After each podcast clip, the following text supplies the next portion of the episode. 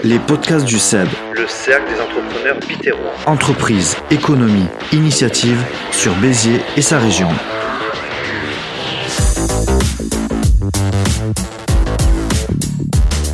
Bienvenue à toutes et tous dans les podcasts du CEB saison 1, épisode 12. C'est parti. Mehdi Roland au micro dans vos oreilles, je suis toujours très heureux et enthousiaste de mener ces interviews, interviews et rencontres hebdomadaires d'hommes et de femmes remarquables provenant de notre belle cité euh, bitéroise, avec en filigrane notre région Occitanie. Aujourd'hui, nous allons recevoir Nicolas Webel du bistrot euh, de l'Hôtel de Ville. On va parler gastronomie, produits locaux également. Et Michael Douto, président du cercle d'entrepreneurs bitérois, il est déjà là et il sera dans notre deuxième partie pour euh, commenter, pour débriefer de manière synthétique mais néanmoins éclairer cet échange avec Nicolas Webel. C'est parti. Nicolas, bonjour. Bonjour. Merci de nous recevoir donc, au bistrot de l'Hôtel de Ville. Ravi de vous recevoir euh, dans cet établissement et dans notre établissement. Euh, justement, on va parler de l'établissement parce que c'est super intéressant. Euh, donc là, on est à la place des 3-6. Oui. C'est à l'ancienne place où il y avait la, la, la poste à l'époque, l'ancienne poste. hein. C'est ça. Pour ceux qui s'en souviennent, euh, je crois que ça a été baptisé place du Forum d'ailleurs. Oui. Et là, on est place du 3-6, donc c'est c'est à quelques, juste à côté, à quelques mètres. Et puis on est bah, également à quelques mètres, justement, on en parle, de, de la mairie. C'est euh, d'où le nom du, du bistrot de, de l'hôtel de ville, hein, c'est C'est ça ça même. Juste à côté. Donc peut-être euh, pour commencer, peut-être se présenter, te présenter déjà, savoir euh, qui es-tu euh, Alors, bah, déjà peut- peut-être présenter le bistrot de l'Hôtel de Ville. Alors pourquoi bistrot de l'Hôtel de Ville C'est simple en termes de choix de nom. Effectivement, on est face à la mairie. et d'autre part, ici, c'est une cuisine de bistrot. Ouais. Mais pas de bistrot au sens bistronomique, mais une cuisine de bistrot traditionnelle, comme on peut la retrouver dans d'autres régions de France, comme Lyon ou Paris, par exemple. Alors à Lyon, ce sera plutôt les bouchons. Euh, mais le principe, c'est cette cuisine-là, cuisine traditionnelle française, à base de produits frais et locaux. Ouais. Donc l'environnement, on en a parlé. Là où on est situé, donc on invite évidemment tout le monde à, à venir au bistrot de l'hôtel de ville qui est ouvert, euh, ce que tu disais d'ailleurs 7 jours en sur antenne. 7, de 9h à 22h en termes de service, c'est service continu. Alors un petit peu étonné quand même de, de ces horaires et puis cette amplitude euh, et toute la semaine. C'est le principe même du bistrot. Donc, le bistrot, c'est l'endroit où on peut boire le petit blanc à 9h le matin, euh, ou son café, ou prendre une viennoiserie, ou tout simplement un œuf avec un aioli maison, par exemple. On peut vraiment venir à n'importe quelle heure, c'est ça Oui. qui aura pas besoin de trop mémoriser finalement les jours et les, les heures puisque on peut dire que c'est quasiment tout le temps ouvert. C'est ça. Le lieu quand même, euh, parlant de- du lieu, du restaurant, c'est un, le, sur le bâtiment ou même l'intérieur, c'est quand même un lieu d'exception. C'est c'est un, un immeuble magique et un emplacement magique à l'intérieur. On, on a la chance d'avoir un plafond peint, enfin un plafond peint, non, un plafond mouluré euh, exceptionnel Ouais. qui mérite d'être vu, Ouais, effectivement. Alors vous n'avez pas les images, c'est sûr, mais en tout cas on vous invite à venir et peut-être qu'on fera des photos. Pour, pour les images, il faut juste venir. Ah, c'est exact- Exactement, on va pas prendre de photos, allez-y directement parce que ça vaut vraiment, euh, vraiment le coup. ouais. Euh, plafond du début du enfin, Début même le du bâtiment. 19e a Ouais. priori, mais euh, l'histoire de cet immeuble était un peu compliquée parce que certains pensaient que la façade avait été plaquée. Ouais. Or en fait, il s'agit de, d'une vraie de façade, pierre sculptée, un, ouais, vrai, un bâtiment. Euh, Donc, juste- qui a inspiré a priori l'immeuble qui se trouve lui euh, là où il y a le casino d'ailleurs, qui se trouve à côté du théâtre. Alors justement, on, on lève pas assez la tête justement, on regarde pas assez nos, nos bâtiments et bah, du coup notre histoire. Donc en venant, vous regardez un petit peu la, la façade avant de, de rentrer dans, dans le, dans le bistrot justement. Euh, donc on peut parler maintenant peut-être aussi de, bah, de, de l'équipe avant de parler du concept. Bien sûr. Alors on est une équipe de, on a cinq personnes avec une volonté d'être sept pour pouvoir tourner de manière effective. Euh, on a, si je ne- on a quatre apprentis. Euh, L'objectif pour nous étant effectivement de former des jeunes et de les former à ce que moi j'appelle la vraie restauration, c'est-à-dire pas ouvrir des poches plastiques, mais à savoir travailler le produit, Euh, à les former aussi au service, c'est-à-dire qu'ici on sert pas en tongs, on sert en tenue, euh, et on apprend le service. Euh, on n'envoie pas des plats, on sert les gens. Et l'idée c'est vraiment euh, de leur apprendre le métier, de leur apprendre ce que c'est qu'être au service d'un client quand on est dans la restauration. Est-ce que c'est euh, pas très compliqué justement de trouver de la main d'œuvre ou trou- trouver des, des personnes J'aime juste- pas le terme main d'œuvre. Je vais être. euh, Ouais. Ah bah, il faut le dire. je- ce sont plutôt le- des collaborateurs Ouais. euh, et, et- et des professionnels le devenir. Moi, c'est comme ça que je vois les choses. Alors oui, c'est un peu compliqué. Euh, ça a été compliqué avec le Covid parce qu'effectivement, ben, un certain nombre de jeunes, on avait des apprentis qui malheureusement ont lâché prise pendant le Covid. Ouais. Euh, et alors c'était un peu compliqué. Après, c'est un métier exigeant, donc je ne peux pas demander aux gens à être autrement. C'est un métier de passion. C'est ça. Donc si on n'est pas passionné, c'est pas la peine de le faire. Euh, et c'est pas la peine de perdre son temps à vouloir passer un diplôme si on n'est pas passionné par ce qu'on fait. Euh, c'est un métier dur, c'est un métier exigeant, mais c'est un métier qui est tellement plein de plaisir. Je leur dis souvent, c'est le seul métier où tous les jours vous faites plaisir à des gens. Ouais. Ouais, c'est très valorisant en plus, hein. vraiment. Vous, vous donnez du plaisir, euh, vous donnez du bonheur aux gens. Il y a peu de métiers qui, qui- qui donnent cette possibilité-là. Ouais, et puis particulièrement chez toi, parce qu'on va en parler hein, du concept, euh, on, va, on va un petit peu tout, tout développer euh, de ce côté-là. Donc ben, justement, on peut parler un petit peu de... Si tu as envie de parler d'autre chose, du, du- du lieu ou... euh, Non, simplement dire. euh, simplement dire. Alors, vous disiez tout à l'heure la place du Forum et la place des 3-6. En fait, ça reste la place des 3-6. Ouais. Euh, la place du Forum, c'était baptisé comme ça, mais euh, au niveau de la Tout poste, c'est pas le cas. 3-6, Et sur. Google, ça n'existe pas la place En du Forum. plus. Donc, il faut vraiment taper place des 3-6. Puisque les gens d'aujourd'hui ne font que se déplacer avec Google. Donc, euh, Exactement. c'est vraiment la place des 3-6. On est au numéro 8, donc en plein centre de la place. Et vous parliez de l'immeuble et de sa façade. C'est, on est au rez-de-chaussée de l'immeuble qui a la statue de Mercure en haut. Et si les gens regardent bien, en premier étage, on a Bacchus, dieu du vin, et Céreste, déesse des moissons. Donc je pense qu'on est bien dans, le, dans, les- dans l'esprit. Exactement, tout à fait. Alors les couleurs, euh, pour ceux qui vont, qui vont, qui vont venir, c'est noir et rouge. Oui. C'est ça. hein? Oui, C'est un choix récent? noir. Rouge et noir. Euh, c'est, c'est un choix êtes- volontaire. Ouais. euh, puisque Rien à voir avec Toulouse. Hein. Absolument Avec rien à voir avec. Toulouse. J'ai voulu mettre du bleu, mais ça allait pas forcément avec ce qu'on faisait. Euh, non, ouais. l'idée, euh, le, le rouge et le noir, c'est surtout qu'on est, euh, c'est un symbole de restaurant à viande. Ouais. Euh, voilà, quand on est rouge et noir, on est sur de la viande. On sert la viande dans une assiette noire et la viande elle est rouge. Ouais. Voilà. Euh, alors sachant qu'on fait pas que de la viande, euh, mais ici on travaille vraiment la viande. Ah Oui, il y a aussi une grande carte de vin, on va en parler aussi Oui. juste après. Ça c'est pour le côté rouge. Alors du coup le concept, ouais, exactement le côté rouge, ouais. Le concept du coup. Donc du, le concept, il est, alors il peut paraître compliqué, mais finalement il est très simple. Euh, c'est, je m'amuse souvent à le dire, mais c'est retrouver ce qu'on trouvait dans les restaurants dans les années 80. Euh, ici, on ne travaille que du produit frais, on n'a pas de congélateur, on n'a pas de micro-ondes. Euh, tout est fait à la minute. Donc euh, je prenais l'exemple, on discutait en off tout à l'heure, mais je prenais l'exemple du tartare. Notre tartare d'Aubrac, bah, il est dans le filet, ce qui se fait quasiment plus maintenant, alors que c'est le morceau du tartare et il est coupé au couteau à la commande. D'accord, ouais. Euh, donc pour avoir plus frais, c'est un peu compliqué. Non, c'est Euh, sûr, ouais. Quand on fait nos- notre filet de poisson à la plancha, le filet il est levé, même chose à la commande. Euh, donc euh, c'est pas un filet qui est sous vide, qui sort d'une poche, euh, qui a été débité dans une poissonnerie et qu'on reçoit dans un casier en glace. Non, non, on a des poissons entiers et on travaille nos poissons de A à Z. Tous nos produits sont travaillés de A à Z. Ouais. Euh, on, on travaille tout, ou quasi tout. Euh, Je vais, être, je vais faire une confidence. La seule chose qu'on ne travaille pas nous-mêmes, ce sont les anchois marinés. Mais pour tout le reste, tout est fait maison. Du fond de tarte euh, au- à ceux qui Bah. connaissent, à l'appareil à crème prise pour nos tartelettes salées, en passant par le tiramisu, enfin, tout est absolument c'est du travail. maison. Oui, c'est énormément de boulot, mais c'est. euh, enfin, pour moi, c'est ça un restaurant. Euh, si, si on ne travaille pas le produit, si on sert à manger, mais on ne donne pas de plaisir. Euh, quand vous travaillez votre produit, quand c'est du bon produit, on a, on souhaité choisir des bons produits, c'est-à-dire que nos produits viennent que de la région. Euh, tous nos produits euh, sont à moins de 200 km de Béziers. On va travailler l'Aubrac. Alors, je mets de la charolaise parce que je suis d'origine bourguignonne, donc c'est difficile que je passe à travers ouais, la charolaise. Euh, mais peut-être qu'un jour, euh, je ferai aussi une planche à dégustation avec euh, cette race à viande sur le même morceau, que chacun puisse voir ce que c'est qu'une race à viande et une race à lait. Ouais, ouais. Euh, et nos canards sont du Tarn, ils arrivent entiers. Et nous les débitons, nous levons les magrets, nous réalisons nos confits nous-mêmes ici, nous réalisons nos, notre, notre, nos rillettes de canard ici. Le canard est travaillé de A à Z ici comme il pourrait être travaillé dans une boucherie. Combien de temps ça met pour faire une rillette par exemple de canard là, Elle est sur la carte là, je la vois là, pour de rillettes de canard. Euh, le, le- le temps qu'on- le temps dépend aussi de la manière dont vous allez confire votre carcasse, puisque la rillette se fait avec la carcasse confite. Ouais. Donc vous travaillez votre carcasse jusqu'au bout. Ah ouais, ouais, tout à fait, ouais. Donc ça aussi, pour, euh, pour les jeunes en apprentissage, c'est euh, s'ils n'aiment pas faire ça, il faut qu'ils changent de métier. C'est pas la restauration qu'ils veulent faire. Bah, du, Euh, parce que la restauration, c'est ça. bah, du coup, pour, pour, pour ça, c'est vachement valorisant pour eux de.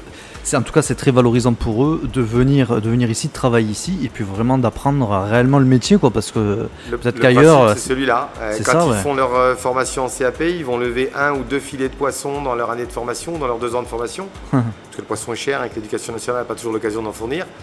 Euh, S'ils sont en apprentissage ici, bah, ils vont lever deux filets de poisson par service. limite, Donc forcément, ils vont vite apprendre. limite, limite ici c'est une école en fait. hein. Je ne vais pas dire ça, j'ai pas cette prétention. Euh, mais si je peux dire que c'est une école du goût, et ça serait bien. ouais. Il y a une touche, Ça, ouais, il y a, y une marque, il y a, il y a- il y a quelque chose en cas. C'est le goût. Moi, je veux qu'ici, on redécouvre des choses qu'on ne connaît plus. Quand, j'entends, quand on me dit que la- ah, votre viande, elle est un peu forte, non, c'est juste de la viande, la race à viande. C'est pas, pas de la qui vient de Pologne, quoi. C'est, c'est juste de la race à viande. Et, Voilà. et ça, le, alors le projet il a débuté quand? Et puis est-ce qu'il y a eu une évolution du coup par rapport à ça? Ou alors c'était vraiment l'idée de base? Non, ça a toujours été l'idée de base. Euh, l'idée, c'était, moi, j'ai tourné pendant des années sur un autre métier, à faire autre chose dans les restaurants. J'en avais marre d'avoir les mêmes goûts, les mêmes fonds de sauce, Ouais. les mêmes frites surgelées, euh, les mêmes morceaux de viande euh, venant des mêmes vaches euh, qu'on a réformées parce qu'elles produisaient plus de lait. Voilà, j'ai envie de redécouvrir, de refaire des choses. Les, les seuls vrais restaurants où je me suis amusé pendant 10 ans, c'est quand j'allais dans les Landes ou dans le Gers. Où là, on retrouve Ouais. la tradition de- du savoir-faire culinaire. Euh, et donc, euh, parce que je tournais dans le, sud, dans le Grand Sud. hein. Et donc l'idée, ça a été de dire, ben voilà, je vais faire découvrir ça, mais je vais le faire découvrir à la fois dans les plats, parce que c'est vraiment découvrir, parce que je pense qu'il y a beaucoup de gens qui connaissent pas ça, qui n'ont jamais connu, et notamment euh, dans les milieux urbains. Et donc c'est leur faire découvrir ce que c'est qu'une cuisine traditionnelle française, au-delà euh, du ragoût de bœuf, au-delà de, ce- choses que mamie faisait. Et encore, je crois qu'ils ont oublié les goûts de mamie. Donc c'est aussi retrouver les goûts de mamie. Voilà, euh, quand on faisait mijoter, quand je fais une, euh, une gardienne, ben, la gardienne, elle passe ses 48 heures dans le vin. Et, elle est pas, et c'est pas un ragoût de taureau, c'est vraiment une gardienne. Voilà, c'est l'idée générale. Quand on fait un dessert, on fait un vrai dessert. Ouais. On s'amuse pas, et on fait nos fonds de tarte. on- quand on fait un riz, un riz au lait, on fait le riz au lait traditionnel qui existe depuis plus de 100 ans en France. Voilà. Et c'est ça qu'on va chercher. Je ne vais pas rajouter de la badiane, je ne vais pas rajouter de la vanille ou je ne sais quel autre euh, artifice euh, ou de quelques fruits exotiques. Euh, non, ici on est, on est un restaurant traditionnel et on utilise les produits qu'on a autour de nous, tout simplement. Donc oui, j'aurais pas de kiwi, j'aurais pas, même si on fait, on fait du kiwi en France aujourd'hui, mais j'aurais pas d'ananas dans mes desserts. J'aurais pas de fruits de la passion, euh, j'aurais pas euh, du yuzu ou de tout ce que vous voulez. C'est bien la cuisine internationale, ça prend juste le cargo et ça pollue la planète. ouais, quoi. c'est sûr. ouais. Il y, a, y y quelque chose à dire. Et donc du coup, tous les produits euh, sont locaux. quoi. Tous les produits sont locaux, Euh, enfin tous. On en fait des crevettes, c'est sûr qu'on n'utilise pas de crevettes en Méditerranée, euh, mais il en faut. Mais euh, 80% de nos produits sont issus du terroir d'Occitanie. oui. Ouais. Euh, et et c'est vraiment l'objectif, c'est de les valoriser. Enfin, je, je sors une anecdote toujours, les gens sont surpris de voir de la morue à ma carte. En disant, mais la morue n'est pas un poisson de Méditerranée? Non, certes, mais la morue euh, est une tradition culinaire euh, de Méditerranée parce que bah, les pêcheurs de morue venaient chercher leur sel au Salingiro et en échange du, du sel qu'ils récupéraient, bah, laissaient les filets de morue. C'est comme ça qu'on a la brandade nîmoise, c'est comme ça qu'on a l'aioli marseillais. Donc la, la morue cuisinée est un produit méditerranéen. Produits locaux, mais on sent aussi qu'il y a un esprit en fait dans tout Oui, ça. c'est. Enfin, moi, je, je suis bourguignon d'origine. hein. Euh, moi, le terroir, je l'ai accroché au basket. hein. Donc, euh, je ne peux pas, et là, je suis dans un terroir que j'adore. Et l'idée, c'est de mettre en valeur. Ouais. Et, et je trouve dommage de ne plus trouver chichoumaï, par exemple. Mm. Euh, donc, ça, je vais en remettre, bien évidemment. Je trouve dommage de. euh, De, de- de perdre un certain nombre de choses. Je veux dire, il y a des choses qu'on fait plus et qu'on devrait refaire et qui sont du terroir biterroir. C'est remettre en dommage. avant en fait les, les- les produits euh, bitérois, enfin en tout cas les spécialités en tout cas. C'est- mettre en avant, euh, c'est dire voilà, ici il y a une histoire, il y a une- aussi une histoire culinaire. Et, c'est juste la mettre en avant. Il n'y a pas que les tiels sétoises. Ouais. Tout le monde a oublié que les petits pâtés de Pézenas, ils ont d'abord été inventés à Béziers, Ouais. euh, avant d'être à Pézenas, euh, etc. Je veux dire, il y a une tradition qui s'est perdue. euh, parce qu'on est, par- on est dans un système, je ne veux pas dire de malbouffe, mais où il faut toujours innover, toujours être euh, au devant. Ben moi, mon innovation, c'est juste de revenir en arrière et d'être sur les traces de nos anciens. Ça, c'est une innovation que j'aime, parce qu'on pourra toujours réinventer, euh, on pourra toujours tout inventer, mais une gardienne restera une gardienne. Mm. Et, euh, et une bourrite sétoise sera toujours une bourrite sétoise. Vous pourrez y mettre ce que vous voulez, ça, une bourrite, ça reste une bourrite. Voilà. Et quand je vous dis que je fais le tartare dans le filet, parce que le tartare, ça se fait dans le filet, point. C'est tout. C'est- Sinon, vous offrez pas du tartare. Vous donnez de la viande à chier à des gens.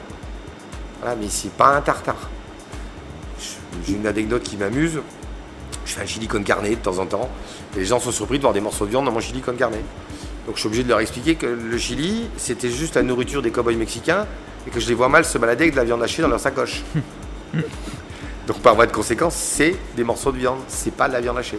De ce que tu nous expliques, on a l'impression qu'on est un petit peu formaté en fait. Oui, au niveau sûr. des goûts, au niveau de, On est de tout ça. Et donc, euh, Et on est de plus en plus formaté et c'est c'est triste. C'est dommage.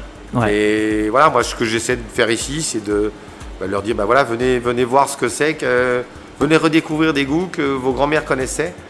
Voilà, un pot-au-feu, je fais du pot-au-feu quand c'est la saison. Euh, mais mon pot-au-feu, il est avec une sauce gribiche et, et c'est le vrai pot-au-feu, quoi. C'est pas. euh, voilà, c'est- venez redécouvrir juste ces goûts-là. Je fais des cailles farcies. Allez me trouver un restaurant qui fait des cailles farcies aujourd'hui. Euh, voilà, je, étant, étant aussi à moitié euh, jurassien d'origine, je fais aussi euh, bon poulet au mori. voilà, avec la crème et les yeux de beurre à l'intérieur. Voilà, mais c'est pas un poulet au mori revisité, c'est juste un poulet au mori. voilà, c'est euh, Voilà, tout alors, il n'est simplement. pas façon mer blanc parce que je veux pas, mais, mais voilà, l'idée c'est vraiment ça. C'est revenons au goût. Enfin, on a tous des souvenirs de goût, de, de plats, de desserts chez mamie, euh, chez papy. Euh, ben, retrouvons ces goûts-là. Justement, le retour du goût, justement, il y, a- il y a- il y a des retours clients for- forcément, Oui. euh, parce qu'il doit être un petit peu déstabilisé, puis au final, ça doit leur rappeler aussi pour Alors certains. ça dépend des générations. Il y a des Ouais, générations voilà, qui sont totalement déstabilisées. La génération ketchup a un peu de mal. Euh, Mais la génération euh, mayonnaise maison, elle, elle comprend mieux. ouais. C'est sûr, ouais. Voilà, mais, mais après, c'est aussi une évolution parce que vous avez aussi une génération, elle n'est pas ketchup, mais elle- elle a l'âge de- des ketchup, mais qui, a, avec le Covid, elle est retournée aux cuisines, donc elle a redécouvert aussi, aussi, des, un certain nombre de goûts. Et on vous demande vos recettes. Ah, comment vous avez fait ça? Parce que j'aimerais bien le refaire. Euh, Ah, je me suis retrouvé, alors là, c'est une autre anecdote, mais euh, un retraité boucher qui est retraité ici, mais qui était bouché pendant des années à Lyon, qui est venu manger et on a eu tout un débat sur la terrine de campagne.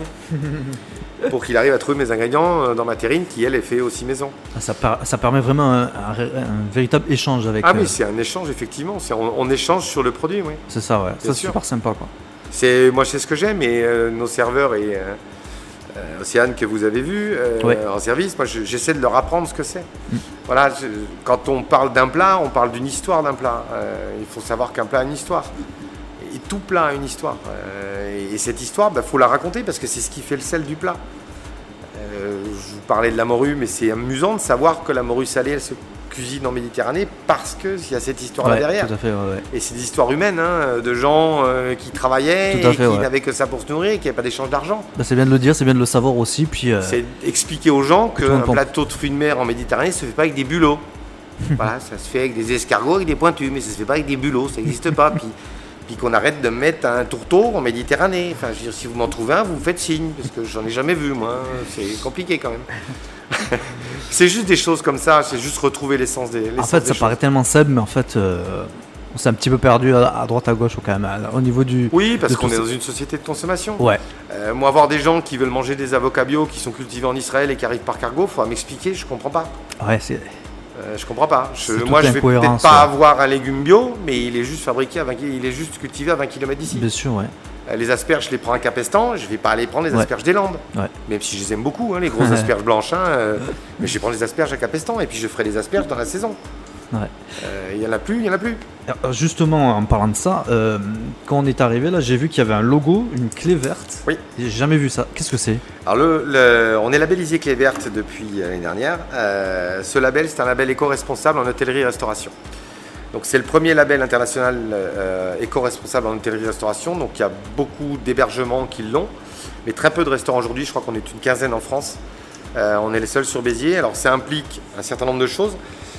Ça implique à la fois, euh, alors évidemment, ce que tout le monde connaît, savoir le tri sélectif, Oui. euh, les justes proportions pour éviter d'avoir à jeter. Ouais, aussi, ouais. Euh, le juste travail du produit, c'est-à-dire que je, je peux me retrouver en pénurie au restaurant parce que je ne veux pas jeter. Donc le produit est frais, il y en a plus, il y en a plus. Je ne vais pas sortir une poche de congélation ou acheter plus que j'en ai besoin C'est dommage pour ceux qui viennent après, mais pour autant, ça veut dire que je ne vais pas gâcher, pas gaspiller. quoi. Mm. Il n'y a rien de pire pour moi qu'une viande jetée parce qu'elle est passée. C'est insupportable. Euh, alors, c'est ça, c'est aussi euh, tout un certain nombre de règles en termes d'hygiène. Euh, on ne va pas utiliser de produits chimiques ou trop de produits chimiques, même si les règles sanitaires nous l'imposent. Donc, nous, on est suivi par un laboratoire qui fait que derrière, l'ensemble de nos process sont validés. Euh, ce qui nous permet d'avoir, euh, ben, en termes de nettoyage, on, on s'est amusé à le faire, enfin amusé, dans toute proportion gardée, euh, mais en termes de traces Covid en l'été dernier, sur nos tables, après la- le départ de clients. Mm. Et on l'a fait plusieurs fois, hein, c'est-à-dire que notre désinfection est efficace et pourtant on n'utilise pas de produits chimiques. Ça va être le tri sélectif, ça va être les cartons qui sont pliés d'un côté, ça va être le verre qui est de l'autre, ça va être dans nos approvisionnements chez notre brasseur en termes de bière, privilégier les bières avec verre recyclable. Euh, ça va être euh, ben, se fournir effectivement dans, ce qu'on appelle le locavore aujourd'hui, c'est-à-dire à moins de 200 km de chez soi, euh, les produits dont on a besoin.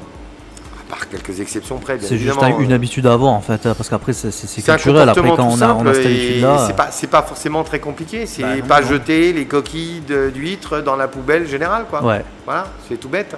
le plastique, eh ben, il se met à part.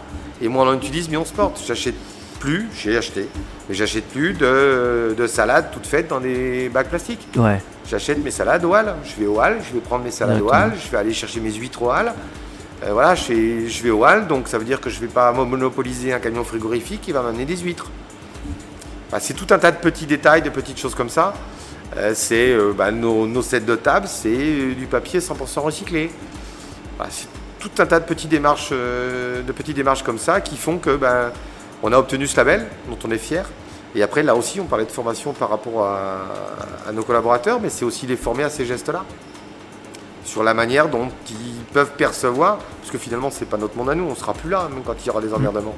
Eh, Mais eux, ils seront encore là. Donc si eux n'en prennent pas conscience aujourd'hui, euh, on va pas y arriver, quoi. Donc c'est un peu ça. C'est voilà, c'est- ici, vous trouverez jamais d'ananas chez moi. Je veux pas qu'ils fassent de l'avion pour venir jusqu'ici. ouais, ouais, ouais, ouais. Des bananes, j'en aurai jamais. Mm. Euh, voilà, il y a des choses que je prends pas. Alors oui, j'ai besoin d'orange, j'ai besoin de citron. Donc effectivement, les on les fait pas ici. Et un cocktail sans orange, les gens vont faire la tête. Et les huîtres sans citron, ils vont faire la tête un peu aussi. Donc euh, voilà. Mais je vais privilégier une filière locale. Donc si j'ai des citrons à prendre, tant que je le peux, je vais prendre des citrons français. Euh, Ouais, voilà. L'idée, c'est celle-ci. Alors évidemment, il y a des choses que je peux pas faire. Mais vous ne trouverez pas ici, euh, dans mes jambons, vous ne trouverez aucun jambon ibérique.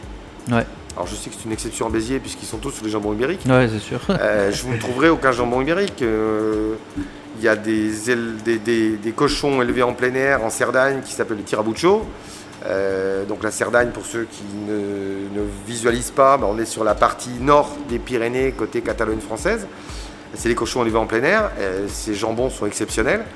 Euh, et je vais les chercher là, je vais, ou, ou la montagne noire, mais je ne vais pas m'amuser à aller chercher du jambon qui vient de l'autre côté de la terre. Si je fais du plat en porc, c'est soit le tirabucho, si c'est du porc classique, ça va être du porc du sud-ouest. Je ne vais pas aller chercher du cochon qui vient de Pologne, débité en France. Ouais, ouais. On a Voilà, c'est compris. c'est ouais. ce genre de choses que je. En plus, ça m'insupporte. Ouais, ouais. Bah, en tout cas, c'est des- tout à ton honneur et vraiment, bah, on encourage tout le monde à, à venir bah, découvrir parce que vraiment là, il y a une découverte de produits, une découverte de, de, de plats. Et puis, euh, quels sont les produits, euh, on va dire entre guillemets phares ou alors que Les que- produits phares. que, que tu aimes faire découvrir aux gens? Ah, ce que j'aime faire découvrir, c'est ce, je reviens à mon tartare, mais, mais le tartare dans le, dans la- le filet d'Aubrac, coupé au couteau, ça vaut Ouais. franchement le coup d'être euh, d'être goûté. C'est exceptionnel. Allez, venez le Euh, découvrir. Après, euh, mon plateau de charcuterie qui est fait moitié de charcuterie occitane, moitié de charcuterie maison. Ouais. Là, c'est pareil, on n'en trouve pas partout. Euh, donc cette terrine vaut le coup d'œil, honnêtement. Euh, je ne vais pas me mettre en avant, mais euh, la reprise de Covid m'a quand même. euh, beaucoup envoyé de terrine et on m'en redemandait, donc tant mieux. Ouais. Euh, voilà, nos canards qui sont euh, tous, euh, tous faits maison, hein, nos confits sont faits maison. Alors contrairement, j'ai eu des remarques euh, de gens qui venaient d'autres régions me disant que le confit était un peu trop petit, mais un une cuisse de canard reste une cuisse de canard. voilà, et, et que les confits en boîte, c'est un confit de canard, c'est pas un canard qui s'effiloche, c'est une viande qui reste ferme mais qui a été cuite longtemps. Voilà, et dans la graisse bien évidemment, on fait les pommes de terre sarladaises, les vraies. Ouais. Voilà, à la graisse de canard. Euh, quand on fait nos poêlées de légumes, euh, ben, c'est des vrais légumes, c'est pas du surgelé qu'on ouvre en poche, c'est des vrais légumes qu'on cuit, qu'on. bah, on travaille tout avec amour, donc à la rigueur, si- venez pas découvrir une chose, venez découvrir plusieurs choses. On a toute une liste de tapas Ah, qui vous permet ouais, de faire aussi. un repas complet Oui. avec plein de goûts. Derrière Euh, dans le restaurant, il y a un espace euh, tapas. euh, Il y a un espace tapas, il y a un espace bistrot, donc un espace pour les plus jeunes et pour les plus anciens, ou pour ceux qui veulent être plus jeunes tout en étant anciens. Il y a aussi deux terrasses, une juste devant et puis une sur la sur une sur la grande place qui est ouverte du 1er avril au 31 octobre, la grande terrasse. La Oh. petite, on l'a toute l'année.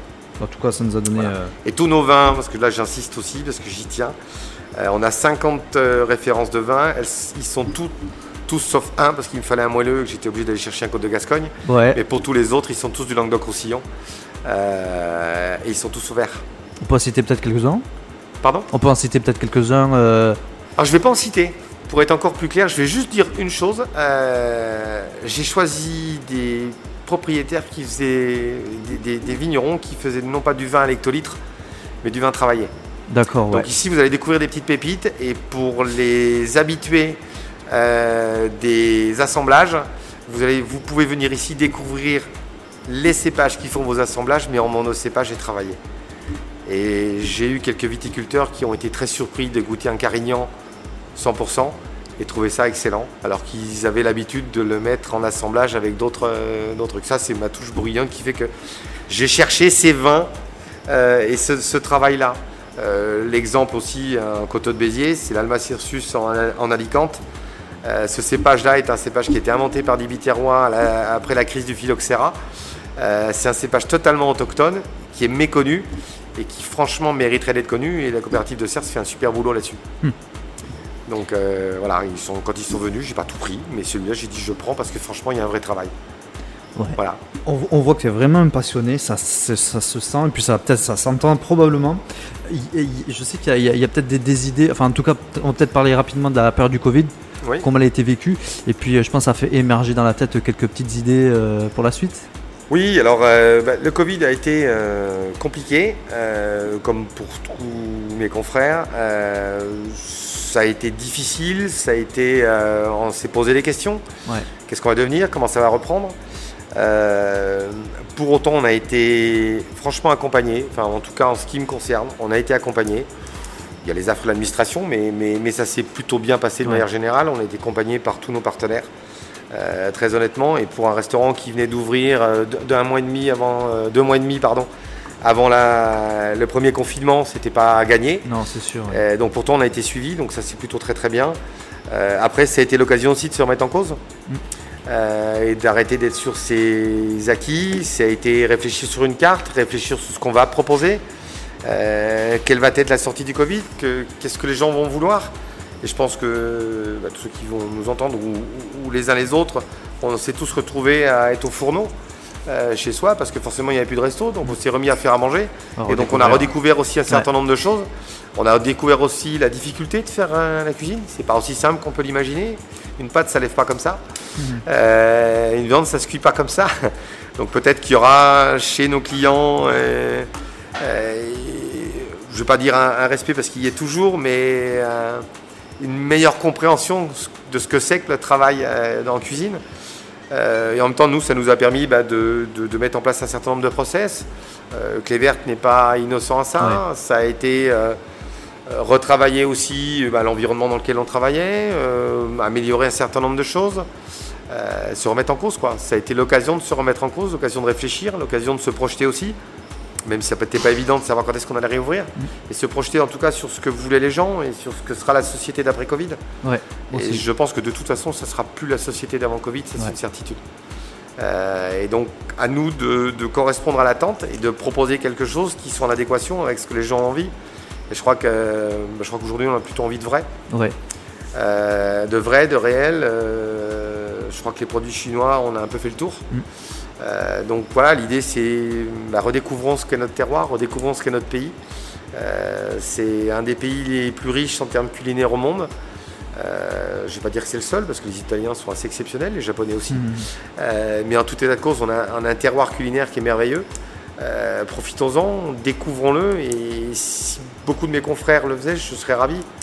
Et voilà, il y a la mode Top Chef, il y a la mode euh, de- de- du revisité, mais il y a aussi la mode du revenons juste au réel, quoi. Juste À à l'existence, qui à est là depuis ouais. des lustres et qui a toujours existé et qui finalement fait toujours plaisir aux papilles. Voilà. et artisanal aussi, puisque j'en ai pas parlé, mais j'en parlerai très rapidement. Mais nos bières, on a des bières locales, que ce soit Toria ou Kiswing. Donc Toria, c'est purement biterrois. Et Kiswing, ils sont à Mont-Blanc, donc, et, ils sont bio, les deux. Sont en démarche bio pour Toria et bio pour Kiswing. Voilà, notre objectif là aussi, c'est de faire découvrir des petits brasseurs. et, de ne pas prendre les mêmes brasseurs que les autres, puisque tant qu'à faire, tout le monde a sa place et autant la donner aux autres, même si j'adore ce que font les autres. Et j'adore les autres brasseries biterroises dont je ne citerai pas le nom. Euh, mais hmm. pour autant, voilà, l'idée c'est de faire découvrir d'autres choses. Donc en tout cas, tu es le bienvenu pour, euh, pour une prochaine réunion euh, d'affaires, en tout cas. Ça sera, ça sera possible. Il y aura également, alors on va lancer à partir du mois de juillet, justement, à partir de ce mois-ci, donc des after-work. Justement, ça sera l'occasion bah, de réunir les membres du cercle d'entrepreneurs biterrois, mais pas que. Également toutes les personnes bah, qu'on peut rencontrer lors, de, lors de nos visites et c'est avec très grand plaisir en tout cas euh, euh, qu'on te sollicite pour que tu puisses euh, venir. Ça sera avec un grand plaisir que je m'y rendrai. Eh ben merci à toi. Et qu'est-ce que tu as pensé justement de cette approche du sexe entrepreneur bitéro Ça fait deux ans d'activité. Et qu'as-tu pensé de, cet échange? De manière générale en tout cas. Je, Ou ta vision je, suis. J'aime le fait que les uns et les autres puissent se rencontrer et aller les uns vers les autres. Euh, on a tous tendance à être un peu pris par nos métiers, à être euh, pris dans notre environnement. On est dans une société qui ne vit que de réseaux. Euh, et quand on a un réseau, je parle de réseau professionnel, c'est-à-dire que les restaurateurs vont être avec les restaurateurs, les assureurs avec les assureurs, hmm. les juristes avec les juristes. Et ça enlève toute la richesse de la chose. on est d'abord tous citoyens d'un territoire. Et c'est à, partir de ce territoire-là qu'on doit monter les choses et chacun y apportant sa touche ou en tout cas son expérience. Et voilà, ce, genre de démarche me plaît beaucoup. Euh, alors j'ai le temps qui m'est compté dans ce métier-là, évidemment, mais pour autant j'y apporte mon appui tant que ça sert les intérêts des uns et des autres et celui du Biterrois et celui de nos entreprises. Et par voie de conséquence de la ville, de notre pays et de notre, notre région. En tout cas, merci. Merci Nicolas de nous avoir reçus euh, donc au bistrot de l'hôtel de ville, euh, place des 3-6. Et puis on te souhaite bah, le meilleur en tout cas pour, euh, pour la suite. Et puis on invite évidemment tout le monde à, venir découvrir le lieu. Pas tous en même temps, pas tous en même vous servir de manière correcte. à venir en tout cas euh, bah, découvrir le lieu, puis la cuisine, et puis également euh, son chef, également hein, son restaurateur en tout cas. Merci à tout cas. Merci Nicolas. beaucoup. À bientôt. À bientôt, au revoir. C'était Nicolas Webel de BHV Bistro de l'Hôtel de Ville. Vous pouvez retrouver euh, cet épisode, euh, comme tous les autres épisodes de la saison 1, sur les plateformes de podcast Ocha, Spotify, Deezer, Apple Podcast et bien d'autres. Nous sommes en compagnie de Michael Douto, le président de notre cercle des entrepreneurs biterrois. Bonjour Michael. Bonjour Mehdi. Bon, euh, Nicolas, on l'a entendu, c'est un vrai passionné, c'est un personnage, mais alors il a tellement de, de passion dans son discours et qu'elle lui aussi très heureux de cette visite au BHV, j'imagine. Ah, complètement je me suis euh, régalé, tant au sens figuré du terme qu'au sens propre, si je puis dire. Nous n'oublierons pas Mehdi, ce moment de partage sur la place des 3-6 à Béziers, qui a tenu toutes ses promesses en termes de découverte. Nicolas Webel est un restaurateur passionné qui confère à son bistrot toute l'authenticité culinaire et régionale associée au charme patrimonial de son établissement entre la façade avec Bacchus ainsi que Mercure et le plafond impérial de sa salle avec les moulures du Premier Empire je ne cessais de contempler. Quelle belle entrée en matière. Nicolas, dans sa politique d'innovation, représente le seul restaurant biterrois doté d'un service continu, ouvert 7 jours sur 7. Il a à cœur, et c'est tout à son honneur, Mehdi, de mettre en valeur ses collaborateurs à travers son management et la formation au métier pour, d'une part, un service de qualité à l'égard de la clientèle, et d'autre part, parce qu'il considère aussi que ses apprentis sont des professionnels à en devenir. En raison de l'idée qu'il se fait de la valorisation du territoire culinaire, le passionné qu'il est veut donner du bonheur aux gens, à ses clients, en travaillant ses produits à la demande, ce qui en soi permet d'éviter les pertes et de prendre le temps de faire apprécier la saveur du produit à sa juste valeur. Vous l'aurez compris, Nicolas veut renouer le lien avec la cuisine traditionnelle française, une cuisine au goût des mamies, dont 80% des produits sont d'Occitanie. De plus, il a l'art de vivre et de faire vivre l'histoire d'un plat régional, ce qui n'est pas donné à tout le monde. Tout ceci lui ayant permis d'obtenir le label Clé verte, en référence à une démarche responsable envers la protection de l'environnement dans laquelle il s'inscrit pleinement. Et ils sont seulement midi. 15 restaurants en France à en disposer. Nous sommes très heureux d'avoir fructifié cet échange avec Nicolas Webel et l'en remercions. Que nos auditeurs n'hésitent pas à aller découvrir le bistrot de l'Hôtel de Ville. Ensemble, parce que l'union fait la force. Merci Michael, c'était euh, très authentique en tout cas, on adore ça. C'était notre douzième podcast avec euh, donc comme invité pour cette fois Nicolas Webel de BHV euh, Bistrot de l'Hôtel de Ville. Nous saluons d'ailleurs toute l'équipe. Donc c'est 8 places des 3-6 ouverts en non-stop. Si vous voulez une pièce de viande, même à 16h, Nicolas nous l'a promis, il est là, il la coupe dans le filet, il la cuisine, il vous sert de 9h à 22h, 7 jours sur 7. C'est assez rare, donc bravo à, lui et à toute son équipe. Vous pouvez consulter la page Facebook, vous tapez Bistrot de l'Hôtel de Ville Béziers. Euh, nos podcasts à retrouver sur les plateformes d'écoute euh, Ocha, mais également les géants Spotify, Deezer, Apple Podcast et bien d'autres. Le SEB sur les réseaux sociaux, toujours la chaîne YouTube euh, avec les vidéos, les infos, les podcasts. Ça, c'est sur le compte Twitter, la page Facebook, le profil LinkedIn. Nous étions très heureux de recevoir Nicolas Vébel cette semaine. Au revoir, Michael. Au revoir, Mehdi. Hein. Et encore un, grand merci à vous pour le professionnalisme dont vous faites preuve dans la réalisation des podcasts, donc au bénéfice de nos collègues entrepreneurs. Et euh, c'est toujours euh, un plaisir que de venir euh, à eux et avec vous. Et c'est partagé, merci, merci Michael. Et donc rendez-vous la semaine prochaine pour le prochain podcast. Ouais. Qui aura également tout son charme. Exactement. Et puis également, on va se retrouver nous pour le, pour le repas d'affaires du, du cercle d'entrepreneurs Biterrois. Donc ça sera vendredi à la, à la raffinerie. On se retrouve pour notre prochain podcast. Ça sera donc la semaine prochaine pour découvrir une nouvelle initiative, un nouveau talent et un nouveau chef d'entreprise, forcément, c'est toujours à nos micros et pas ailleurs. C'est la première émission podcastée euh, du Biterrois euh, sur les entrepreneurs et les entreprises. Nous en sommes fiers. Merci à, à toutes et tous pour votre écoute. En attendant, prenez soin de vous, vive l'entreprise locale et bonne semaine. Au revoir. Retrouvez tous les épisodes des podcasts du CEP saison 1 sur les plateformes d'écoute en ligne Ocha, Spotify, Deezer, Apple Podcasts et bien d'autres. Ou écoutez-nous sur les réseaux sociaux du CEP, chaîne YouTube, page Facebook, compte Twitter, LinkedIn. A bientôt